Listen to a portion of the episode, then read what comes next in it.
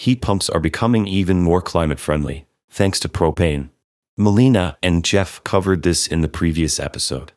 I am Geoff's voice avatar. I have more know how on this topic for you today. The question of this episode is How can propane be safely used as a refrigerant in indoor units?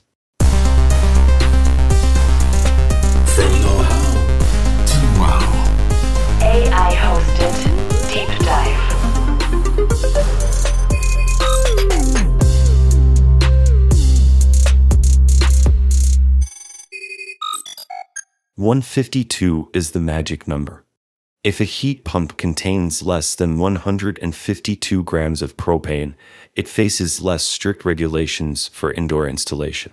If you're below 152 grams, there is no need to take as much safety precautions as when you go above, so it's deemed safe. In that sense, it's an interest to minimize the volume of refrigerant you have in your heat pump as well. Yeah.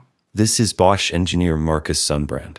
In the last episode, you heard him say that some heat pumps use more than a kilogram of refrigerant. So, how do engineers manage to reduce the amount to less than 152 grams to make them even safer?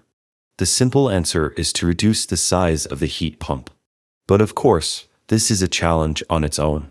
The tricky part is to both reduce the volume, but keeping it efficient enough and robust enough. So it should work also over a, let's say, big span of temperatures. So, for example, for a ground source, maybe you want to have the lowest temperature at minus 10 and it should go up to 30 degrees and the same on your heating system side so in the spring you maybe only need 20 degrees flow temperature but in the winter maybe you need 55 so these ranges means you need to still let's say minimize the size of all your components but also have it robust enough so that it can cover all of your use cases in the heat pump How much heat a heat pump is able to produce depends on the size of the heat exchangers and the power of the compressor.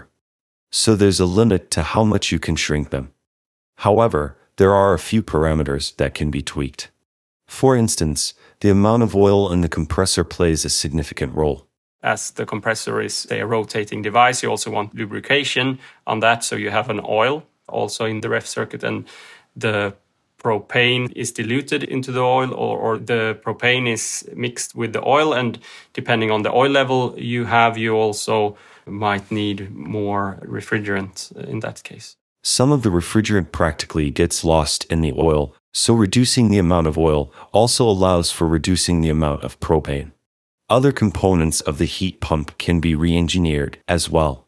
for example, the inlet of the heat exchanger itself, so the port, there you can also work to optimize also the volume between the channels in the heat exchanger, also the pipes itself going in the heat pump, so having a shorter distance or a shorter radius of pipes, for example.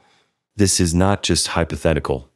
Bosch engineers have studied the feasibility of reducing the amount of propane to a level below 152 grams for a few years now.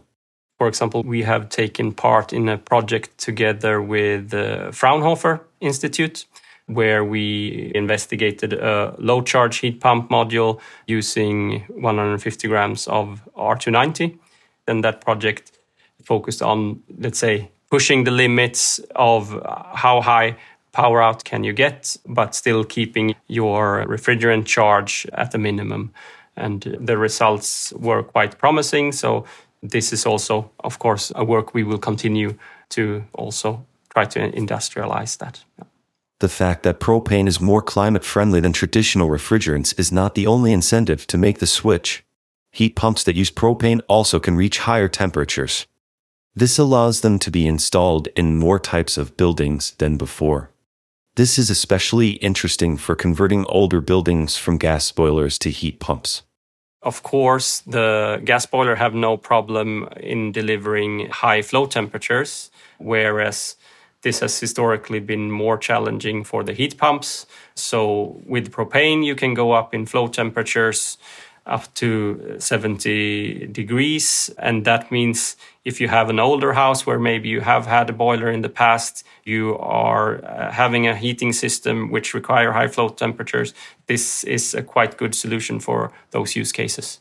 This means propane can bring electrified heating to homes with smaller radiators. In many cases, they don't need to be replaced by bigger ones or by floor heating. That can make the switch to heat pumps much more affordable. This will accelerate the decarbonization of heating. But Markus says that there is also another solution available. It's only one step. You need to add the outdoor unit to the heat pump system. So at Bosch, we also provide what we call hybrid systems, where you then have a heat pump working together with a boiler, meaning most of the time you can run the heat pump and then you use that as efficient as possible, but you still have your boiler. So when you need that extra heat in the coldest of winter, then you can use that as a backup. So you reduce your boiler usage quite a lot, but still don't have to maybe go full adaptation of your house towards a heat pump. On the other hand, if you want to switch with a high flow temperature heat pump that uses propane as a refrigerant, of course Bosch has you covered the company has released a first couple of models in certain markets, with more to come. We are for sure on the way to getting more heat pumps out in the world. I think this is a trend that has started and it will continue.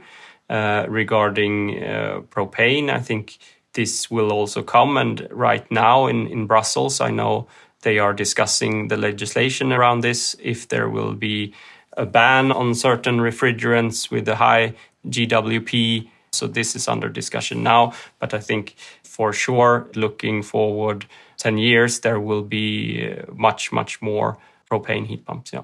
Since we talked to Markus, EU legislators have indeed agreed on a phase out of F gases in heat pumps and many other products, helping the climate one heat pump at a time.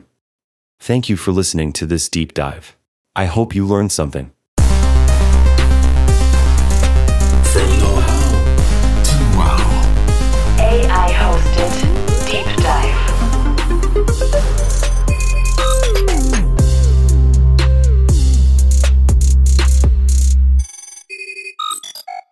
Next month on From Know How to Wow, find out what an AI equipped oven can do in our holiday episode.